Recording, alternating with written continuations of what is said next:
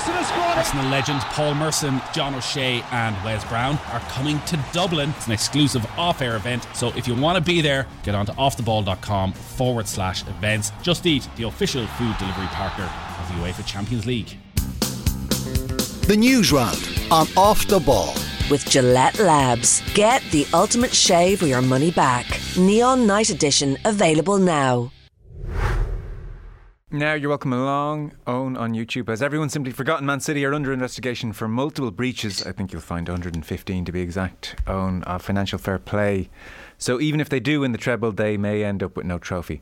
Well, I think the odds on them being punished with their many, many lawyers and all their money to defend this forever just feel very remote. But no, we haven't forgotten it. In fact, it was a big part of our conversation last night with Jonathan Wilson about how a Man City treble in twenty twenty-three would feel so different to a Man United treble in ninety-nine. So that is waiting for your own. You'll find it. It's a good conversation.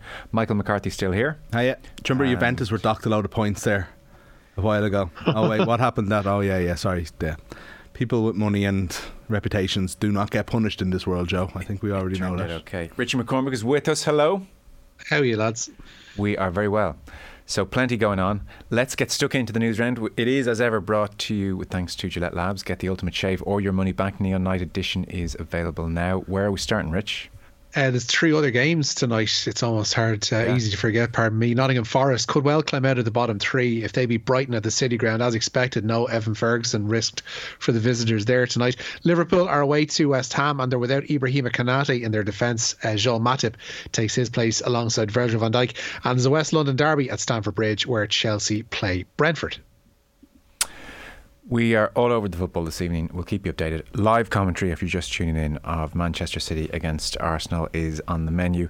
Now, Dan McDonnell in the Irish Independent had a big story this morning about the mm. massive amounts of money from the betting levy which have gone towards horse racing and greyhound uh, racing over the last twenty years, give or take, Rich, and it's um, been discussed in the Dáil.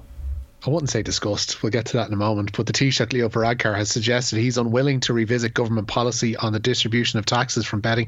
The F A I has submitted a seventy-seven page report to the government highlighting flaws with the Horse and Greyhound Racing Fund. Set up in two thousand one, that fund sees all betting excise duty in Ireland split eighty twenty between horse racing and greyhound racing alone. The report's authors, K H S K economic consultants, say those sports now only account for half of bets placed in Ireland. They claim if the fund was split fairly, then football would receive around twenty million euro annually.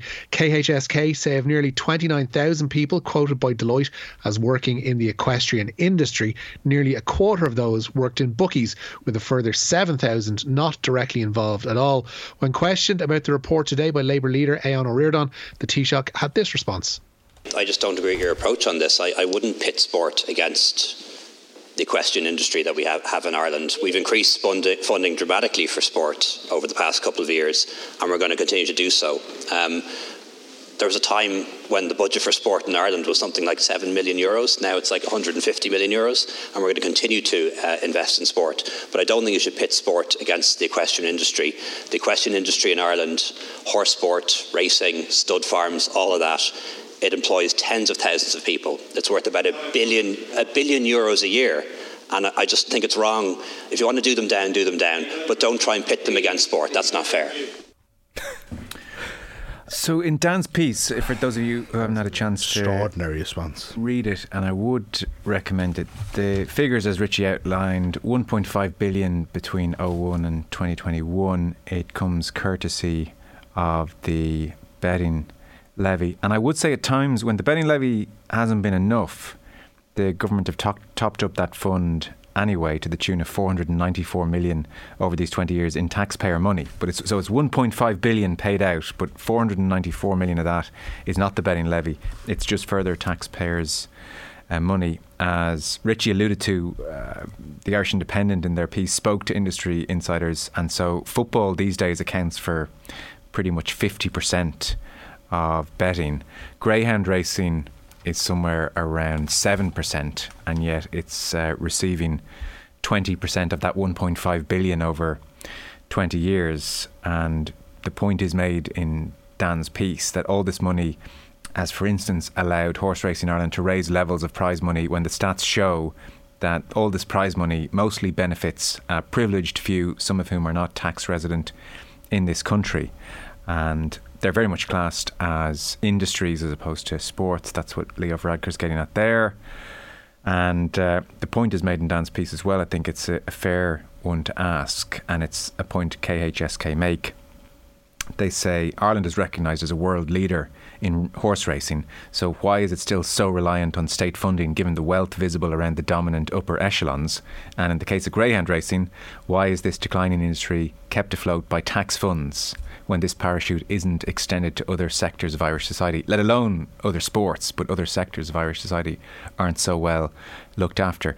I think um, it is one of the great deals uh, back in two thousand one. Yeah.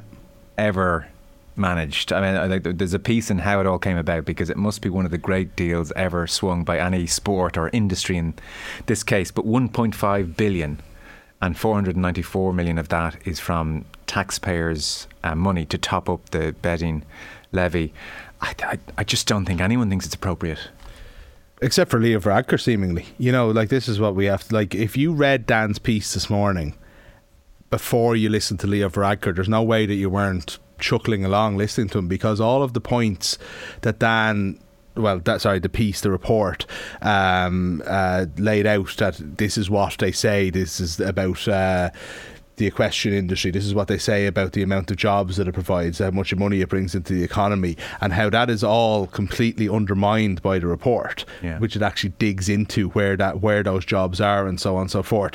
And it's like, it's absolutely the Taoiseach's response there, you know, and talking about, like, even, I just thought it was kind of a glib thing for him to just blame, it was Éoin O'Riordan, Richie, was it, it was asking yeah. the question, to, for him to blame him for pitting sport up against the question, whereas actually this is the F A I who have come, uh, who have, have sent this forward, and it just seems like it's not being taken seriously. Now, it's early it's stages not, yet, and it's not probably for the Taoiseach to respond to it. It's going to be for the Department of Agriculture, which is a whole thing in itself as to why horse racing falls under the Department of Agriculture rather than the Department of Sport, you know. So uh, I feel like we haven't heard the last of this by any means, but uh, the whole thing is just fascinating. You're right, though, it's an, some deal that they got, but again, it's so black and white. It's so black and white. It's an amazing stat. That, so the go-to defence is that, well, there are twenty-nine thousand people quoted by Deloitte as working in the equestrian industry, but then it turns out a quarter of those work in bookies and a further seven thousand aren't involved directly at all. At all.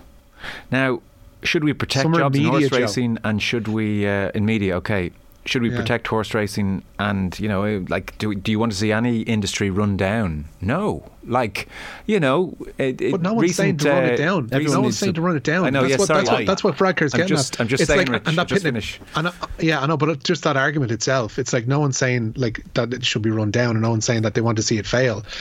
But if it's that's your money you're getting from the government, you can't say it's your money unless you've actually earned it. And the stats show that fifty percent of betting, like, look at any football show and what it's buffeted by in terms of its ads. It's all betting, betting, betting, and it's all football. So fifty percent of betting money comes from football. No, sorry, it and isn't. It's fifty percent comes from non-horse racing and from non-horse racing, racing, yeah. And then but, football is about fifty percent of that yeah. fifty percent, yeah. But yeah, but like generally, like it's it's not looking to take away their money. It's looking for them to prove that they're earning it, and they can't prove that they're earning it based on those figures that are presented in the report. Uh, let's go snooker. Ronnie O'Sullivan then. Yeah, his hopes of winning an eighth World Snooker Championship collapsed spectacularly this afternoon. He lost all seven frames of the afternoon session to lose thirteen ten to Luca Bressel. Speaking to Eurosport afterwards, O'Sullivan wasn't too downcast about his exit.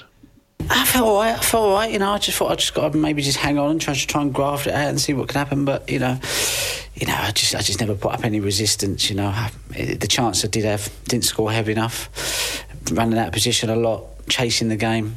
Guys playing well against you, putting you under pressure. Sometimes, you know, you you you, you, you know you, you you just don't win. You know, that's just as simple as it's simple. You know, the other guy plays better on the day, deserves his victory. Uh, Bressel is going to play either Anthony McGill or Si Jiahui in the semi-finals. They have resumed at eight frames apiece, playing the uh, first frame of that session at the moment. Mark Selby resumed nine five up on John Higgins, and he's some ways uh, towards claiming the fifteenth frame of that match as well. Of course, the first to thirteen will make it through to the semi-finals and play Mark Allen, who booked his semi-final spot in his first in fourteen years with a thirteen ten win over Jack Jones today. Ronnie gone, Michael. That's not the script. Are you a new blood man, or uh, you, it's only interesting when Ronnie is there?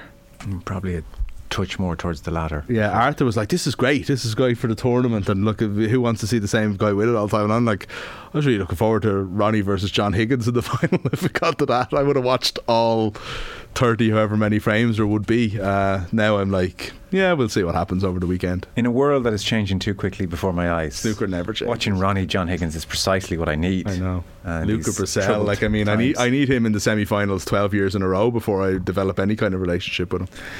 So uh, yeah, I mean, that is not the script. Um, well, he was ten six, like, you know, going into this session ten six up and lost thirteen ten. Think about that, like, yeah. For Ronnie O'Sullivan. But it's an amazing story from um, the other side of it. It's just one that we're all going to find it hard to get our head around. Yeah. Uh, meanwhile, the cricket then. Ireland obviously off to a very good start against Sri Lanka yesterday. Yeah, I think this is heading for a draw. Ireland made to toil in the field on day three of their second test with Sri Lanka in Galle today. Sri Lanka opener Nishan Madushka remains not out on one hundred forty-nine, with the hosts ending the day on three hundred fifty-seven for one. Uh, Captain Dimuth Karantana also made a century, while Kusal Mendis is just seventeen runs off his own.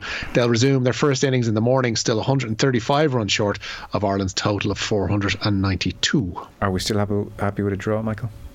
Yeah, well, I mean, a draw is a good result. It's just it's it's very unlikely that you have to get ten, you have to get twenty wickets to win a Test match, and there isn't going to be time for Ireland to realistically get that, having to bat again in the meantime as well. And obviously they do have to protect their total as well and not get, like, you know, bowled out for eighty-five and risk losing the game. So uh, it's looking like a draw, as Richie said. Um, I didn't realise that the, this uh, game was being broadcast live on Premier Sports. So if people are interested in it tomorrow, uh, it's on early in the morning, obviously, and throughout the um, early afternoon, so worth watching if you can. um, I didn't realise it was on uh, T V here. Trying to take the money off horse racing, forget it, Jake, it's Chinatown, says a texter. Uh, is the lack of funding really what's holding the F A I back? They can't even sort themselves out with a sponsor, says John Tipperary. I mean, it's part of it, John, I think, and in terms of what they can do at grassroots, it would go a long way. By the way, I'm not absolutely I am not advocating that we just take this one point five billion of the last twenty years and somehow, just because this is part of an F A I report, that we give it all to uh, football. But certainly, I, I do agree with Roy Barrett, and he, he gave some very interesting interviews on his uh, departure from the F A I a few weeks ago. I mean, he strongly made the argument that football in this country has been underfunded, and that, uh, given its popularity, I just think that is a uh, an impossible point to debate. It has been underfunded, there's no doubt. And it relates to the texter's initial point, because we've talked about this a good bit on, on Slight Tangent. The underfunding, I think, has been largely the fault of the F A I, not solely, but, you know, in not almost fighting their corner strongly enough. And, you know, regardless of whether this is right or wrong, or whether the money would be put to use, I'm delighted to see them fighting their corner in this mm. regard, because it is. Now, there's another argument to say, like, what is football betting on, uh, you know, Champions League or, you know, Italian Serie A got to do with the F A I? Yeah. You know, so, and I mean, I'm sure that's the same with the betting levy for the for horse racing, greyhound racing as well. But at the same time, it, why should it necessarily go to yeah. the F A I or the G A A or I R F U or whoever? Yeah, I don't. I like the the betting levy should not go to whichever sport is generating the most betting. It should just be money taken and distributed evenly, in the same way as sport is. Uh, yeah. yeah, exactly. Yeah, I yeah. think so. Uh, there is G A A on the scene. Rich, live G A A. Yeah, the last remaining place in this year's Airgrid All-Ireland under twenty football semi-finals is up for grabs tonight. Derry meet down at the Boxes Athletic Grounds to decide the Ulster champions. Uh, that is just thrown in. The winners will meet Leinster champions Kildare in next week's All-Ireland semi-finals. Kildare, meanwhile, can book their place in the Electric Ireland Leinster minor semi-finals tonight with a win over Laois in their last group game. Dublin lead only a draw against Westmeath to finish top of Group two. There was a six thirty start in R D, so they're into the second half there, where it's currently Louth five points, Meath five points in their encounter. Carlow, meanwhile, still hoping to reach the knockout phase. They play Group three leaders Wicklow. That's at Netwatch Cullen Park and also just underway. Kildare rising, Joe, two under twenties Leinsters yeah. in a row. Yeah, we're coming you know, over that. Fair hill. Enough, they're heading to the Talton Cup in the seniors this year, but it's all but there. We could the win future. It now. Yeah, we'll absolutely. Win it in uh, two not? Years' time. Yeah. Um, we should just mention, well, ironically, given the discussion we've had, uh, Punchestown on t- and I, I'm sorry when I say ironic, like th- the point I was just making earlier on, nobody's advocating the dismantling or running down of horse racing. The point is that racing's in a great place, and as the Dan's piece says, it is dominated by the upper echelons in many cases, and it, it, it's just worth thinking for a second. This one point five billion, eighty percent of which has gone to horse racing. So we are talking about sixty-four percent of state money. sixty-four percent of state money is used as the prize money in horse racing. So a huge amount of the rate. We're talking, oh, you got to keep jobs. And I, none of us want to see a single job lost in racing. But sixty-four percent of the state support for horse racing is prize money. Now, of that sixty-four percent, twenty-one percent of it goes to how many owners in twenty nineteen? Three. Yeah. So there is a, a huge transfer of state and betting levy money going to three owners. Anyway, Punches ten. Yeah, where those three owners will. Yeah, well, actually, uh, there was a major upset on day two of Punchestown. Odds-on favourite Galopin Deschamps was beaten into second in the Punchestown Gold Cup by the Martin Brazel train Fast to Slow. The J J Slevin mount won by just over two lengths. Willie Mullins did train the winner in the first of this evening's Grade Ones, with Gaelic Warrior claiming the Irish Mirror Novice Hurdle, and teenage jockey John Gleeson won the flat race aboard a dream to share for eighty-five-year-old trainer John Kiley. Very good. We are out of time. We're going to get over to the Etihad. Richie, thanks a mil. Nice and nuts. Michael, thank you very much. Cheers, show.